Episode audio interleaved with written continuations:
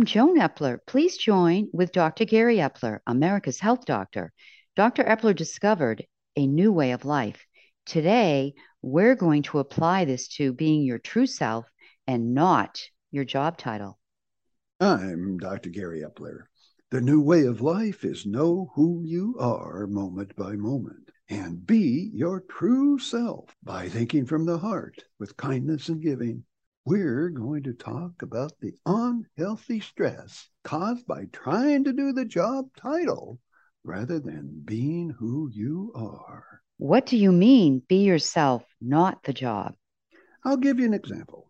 I recently talked to a CEO about company acquisition plans. The CEO could not finish a sentence. The face and eyes were filled with level 10 death zone stress. Why? Because this person was trying to be a CEO, keeping the board happy at all costs and going by the book. There is no book for any job. People need to be their true selves first, then do the job. Do you have any more examples? Examples are everywhere. The manager who goes by the book demanding to meet quota. Managers need to be their true selves first, then do their job. Help the team improve sales. Board members who count every dollar and make the CEO have approval for every move. This behavior destroys companies.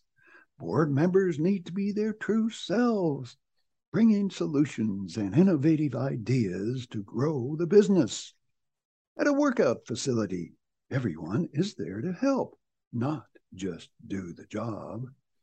The ER triage nurse behind a glass cage and two computers needs to think from the heart with kindness first and then do the job. Sounds like people do their job titles instead of being themselves. How does this happen? Always be your true self, then do your job. Be who you are moment by moment, which means know where you're thinking from. These locations include your head, your heart, and the mind, which is outside the body. People who are not being themselves are thinking from the head stress center, trying to be someone else. What's the solution? You're allowed to think from that stress center for six to eight seconds and no more. Feel the stress, feel it peak, and let it go in six to eight seconds. For all the remaining time, think from the heart with kindness and giving Think from the mind with courage, creativity to solve problems and help others, and with innovation to improve people's lives. That sounds easy enough. Why doesn't everyone do it? It begins with childhood conditioning. Children need to be told who they are during school years by their parents and teachers so they'll fit in socially. Later, People are told who they are by society and the boss. This is stressful and not enjoyable. So eventually, people stop listening to others and become their true selves.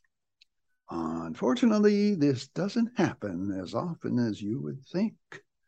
Part of being your true self is knowing about consequences and be willing to accept them.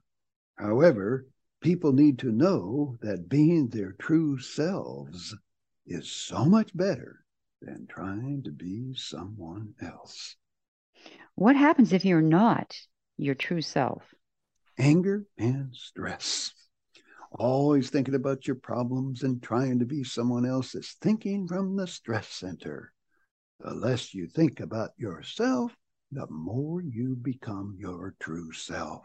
You're allowed to think from that anger center and stress center for six to eight seconds and no longer.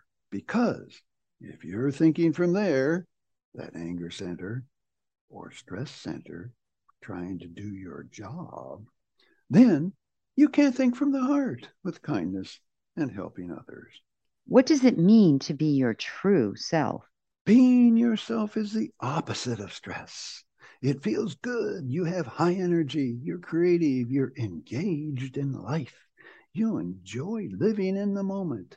You don't criticize, complain, or blame. You have no guilt, worry, or jealousy. You're trustworthy. You make instant decisions, have unwavering commitment, and enjoy total responsibility because you're willing to take the consequences. Being yourself sounds fantastic. What are the consequences?